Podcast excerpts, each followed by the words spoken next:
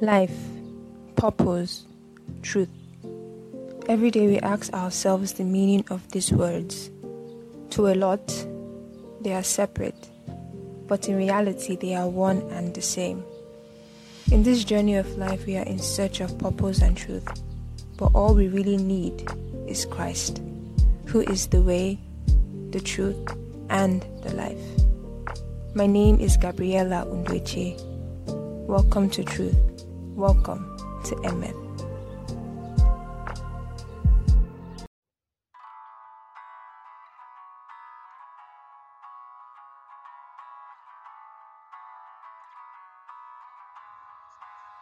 Hey, beautiful people, how are you doing? Happy Friday, guys. I hope you guys have had an amazing week. I hope it has not been too stressful. I hope you guys are good. And I, I am so sorry. See, the excitement I had recording my episode on Monday was beyond this world that I completely forgot that we were in a new month. I am so sorry. I apologize. Happy new month, guys. Happy new month. Happy September. Welcome to our month of the blessing. So, yeah, let's get straight into today's episode, guys.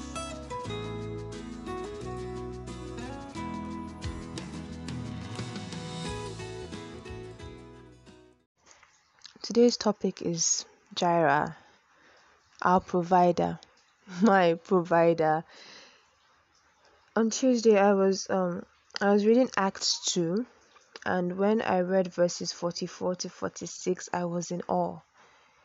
In awe of the revival that was taking place to the disciples after Jesus' ascension, but mostly in awe of the fact that these men had no money, like they were broke they didn't have a job. Neither of them had jobs. Like that job was preaching the gospel. They had nothing. But they always had food to eat, money to buy food. I was curious. I was surprised. I was in awe.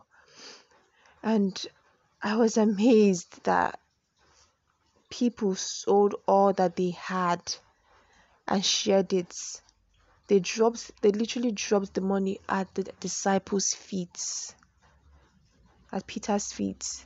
That was to show you how like how committed they were how serious they were in following the disciples. They sat down in multitudes to hear the gospel. And if you watch verses um 46 to 47 it says so continuing daily with one accord in the temple and breaking bread from house to house, they ate their food with gladness and simplicity. Gladness and simplicity of heart, praising God and having favor with all the people. And the Lord added to the church daily those who were being saved. They ate their food with gladness and simplicity of heart, praising God and having favor with all the people. And when I read that, like the moment I read that, the Holy Spirit reminded me instantly of Proverbs 6 25 to 33. Some of you may know it, some of you may not know it, so I'm going to read it. So, um, Matthew 6 25 to 33. And it says, um, Therefore I say to you, do not worry about your life, what you will eat or what you will drink, nor about your food, what you will put on. Is not life more than food and the body more than clothing? Look at the birds of the air, for they neither sow nor reap nor gather in barns, yet your heavenly Father feeds them. Are you not of more value than they? Which of you by worrying can add one cubit to his stature? So why do you worry about clothing? Consider the lilies of the field, how they grow, they neither toil nor spin. And yet I say to you that even Solomon in all his glory was not arrayed like one of these. Now, if God so clothes the grass of the field, which today is and tomorrow is thrown into the oven, will he not much more clothe you, O ye of little faith? Therefore, do not worry, saying, What shall we eat, or what shall we drink, or what shall we wear? For after all these things the Gentiles seek, for your heavenly Father knows all you need. All these things. Your heavenly Father knows that you need all these things. But seek first the kingdom of God and his righteousness, and all these things shall be added to you. Therefore, do not worry about tomorrow, for tomorrow will worry about its own things. Sufficient for the day is its own trouble. Wow. Like, just wow. I mean, to some, it may not really mean anything, but at that moment, when I read it, it was it blew my mind. This is not the first time I'm seeing that. I have read that. I have read that. I have like I've passed that, and I read it. Was like, I've read it a lot of the time, but I guess the um thing they always say that when they always say the Bible is living and active, it's true because you could read a particular verse over and over again, and then one day you read it and it blows your mind and that is what happened with me when I read this. I mean, God is so amazing. I mean, isn't He amazing? He definitely is amazing. And you're probably asking yourself, how does um, Acts and Matthew rhyme? Well, in Matthew 6:33 it says, "Seek first the kingdom of God and his righteousness, and all these things shall be added to you." Now the disciples did exactly that. They sought first the kingdom. The gospel was their first priority and they found favor in men. And one thing about favor is that it provides for your immediate wants, your immediate needs. I learned that recently that there is a big difference between favor and blessings. Favor is immediate provision, while blessings is blessing is like an endless tap, an endless flow of provision. Okay, in order to explain that, um, for example, your phone is bad, like your phone goes bad just one day, like it just falls on the ground and the screen is gone, it goes blank, and you don't have cash. And that same day your phone decided to ghost you, you have a very important meeting like if you're not there you might actually lose your job and you don't have a laptop. You're alone. Nobody's there to give you their laptop or your or their phones. Like you're the only one. You stay on your own. All right and then from nowhere from nowhere your uncle just your rich uncle because i believe every nigerian has this rich uncle that has money but does not like to spend the money on you know relatives. I believe every nigerian has that. But uh, your rich uncle from nowhere just sends you money. And you're like maybe before he sends you the money you're like oh god please do i need someone that will just send me like 100k so that i can buy a new phone. And your uncle from nowhere, like you do not call him nothing. He just sends you 100k or even a little bit above that amount, maybe like 105,000 or that kind of thing. That is favor. That is, that is how favor works. Now, the disciples taught the gospel day and night, worrying not about clothes or shelter or food, but they worried about souls. excuse me, they worried about souls and every day they saw favor. They had shelter, they had food, they had clothes. All they did was to do God's business and they knew the God they served. They knew that He is Jireh, the provider. They moved in faith, they lived in faith, and God provided and he proved himself reliable because that's God for you. He doesn't go back on his word, he will always show you how consistent he is. I know maybe this is not probably making sense to you right now, but let's look at the father of faith, Abraham, like the daddy of faith. so in um, Genesis 22 1 to um, 19, Abraham's faith is tested. He is asked to sacrifice Isaac, his only son, the love of his life. the crazy thing about this is that Abraham was acting out what would happen in years to come. He was acting out the death of Jesus. But that's not what we're talking about today. Let's leave that one. So on his journey, Isaac was curious. Like I don't I don't expect my child not to ask me where the lamb is. I mean I'm telling him that we're going for sacrifice. He would ask me, Mommy, where is the goat? So Isaac asked, Where's the lamb? And every time, every single time, Abraham says, God will provide. God will provide. So much faith. And he was about to kill Isaac, and he's stopped by an angel, and he's told that, Oh, your fear in God is confirmed. And then he sees a ram, and he offers that as a sacrifice to God, and he calls the place the Lord will provide. Jehovah Jireh. One thing is common with these people, these three different passages I've read, I've talked about, they all knew God.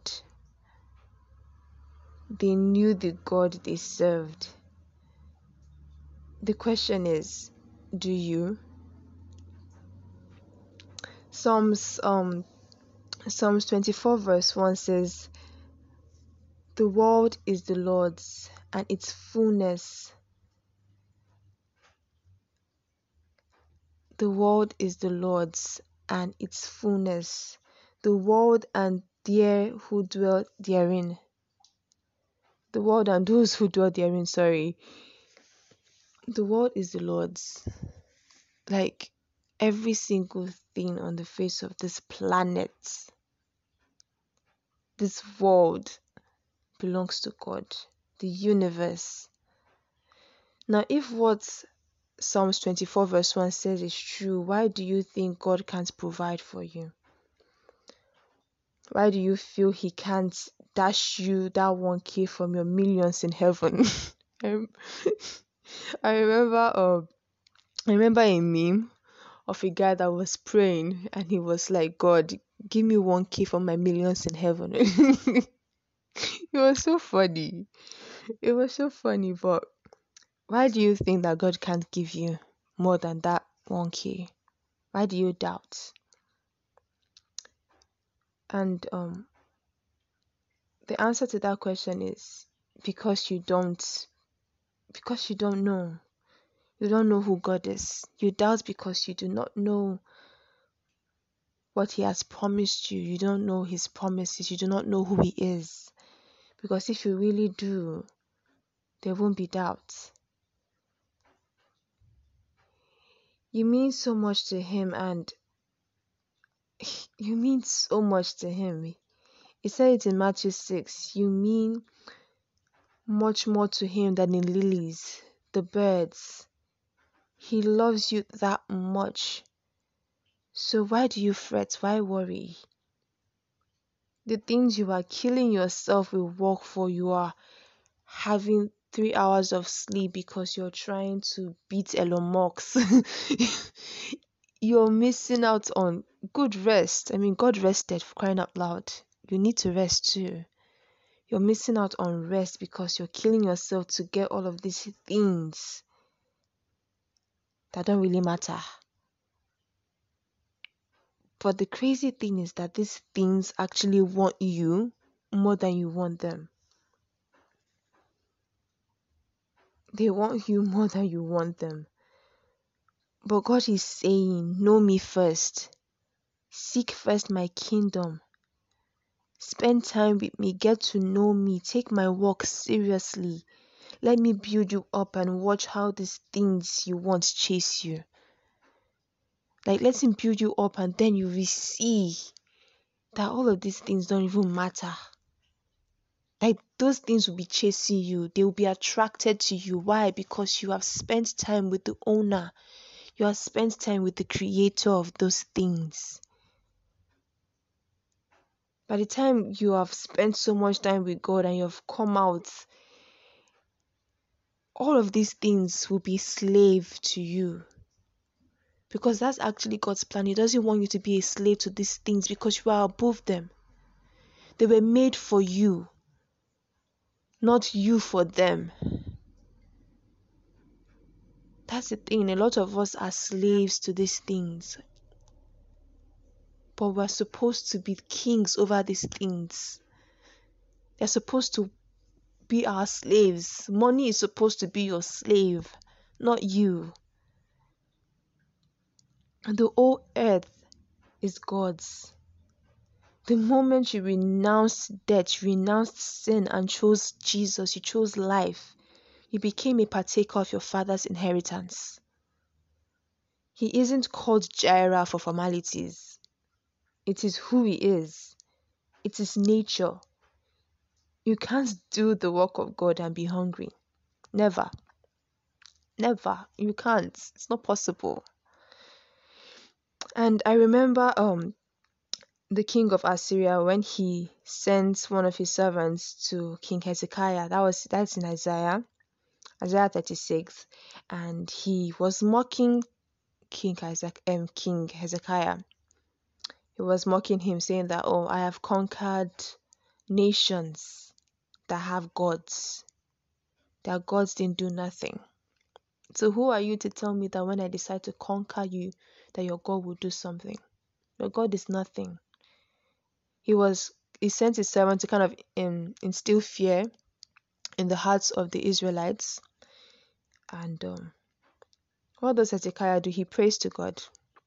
Prophet Isaiah gives him a prophecy, and in verses um, in chapter 37, that's the next verse, the next chapter, and then um, you go down to verses 36 to 38 God fights to uphold his name. God literally slain the Assyrians, killed them. The king that was blabbing, he ran away. And at the end, he died. He was killed by his own children. Can you imagine? So, God always fights to uphold his name when he sees his position is being threatened. So be rest assured that you are serving a God who is consistent. If He says He loves you more than the birds, then you better believe it. If He says the grasses that you see that always grow, like they look pretty, you admire them, the flowers, the birds that are always flying, that do not have, they do not plant or anything, they always see food every single day to stay alive if he says you are more than these things, that he loves you more than these things, then be rest assured that he's got your back. He's got you. Believe it. Let it sink in. Believe it. According to my um mentor and father in faith, RPN, he says, suffocate your unbelief. Suffocate it. Don't give it the power don't let it have power to start tormenting you, suffocate your unbelief. And the only way you can do that is by feeding on the truth. And that's the word of God. The only way you can remain sane, because trust me, the world is crazy. Pressure is everywhere. There are a lot of things you will see on social media that would put you off so the only way to stay focused on the promises of Christ, the promises of God to you, is to feed on the word, to spend time with God. Now, I'm not trying to say you shouldn't work. If God, the only only people that are told not to work are the ones that should rest, like they should stay and not work. Like if God has told you don't work, eh, but he has if he has not told you that I don't want you to walk, walk oh. I did not say you should not walk. But even while you're doing that, while you're walking, you shouldn't forget that the one who blesses abundantly is with you. So be encouraged today. Stop doubting. He will provide. This is something I am learning to do every day to constantly have faith, to constantly believe because it's not easy. It's not. I'm not trying to make it sound like it's easy. It's not. It's not every day that I feel like God is Jireh. it's not every day. But what I do, what I try to do is to visualize the things that I want, the plans that I have, the future that I want, the cars that I plan to drive in five years' time. I visualize these things and I smile and I say, I'm going to get that soon. I have that faith. I'm going to get that soon. My daddy is going to get that for me. And when it gets difficult to do that when it gets when the things around me are not aligning to that i tell god how i feel. And guess what? The things around me do not change. It doesn't change. Those things don't magically appear. But i live with confidence that since my father owns the universe these things bothering me a little. They are little. So calm down. Calm down. God has your back. He loves you so much. Stop worrying and let Daddy be who he is. Let him be Jireh.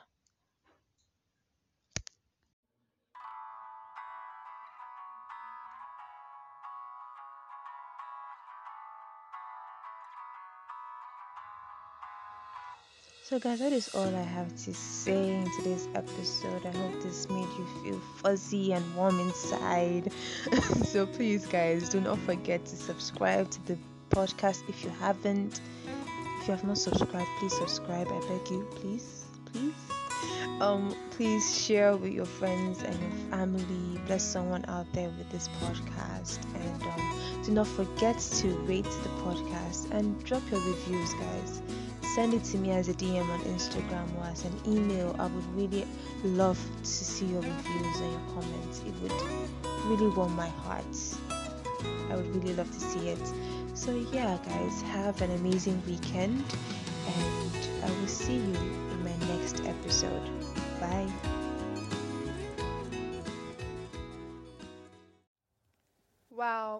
What an episode! If you enjoyed it as much as I did, I would really love to hear from you. So hit us up on our email, which is emmetpod at gmail.com. That is emmetpod at gmail.com. If you have not subscribed to this podcast, please subscribe, share with your friends and family, and rate the podcast. Have an amazing weekend. See you next Thursday. Bye.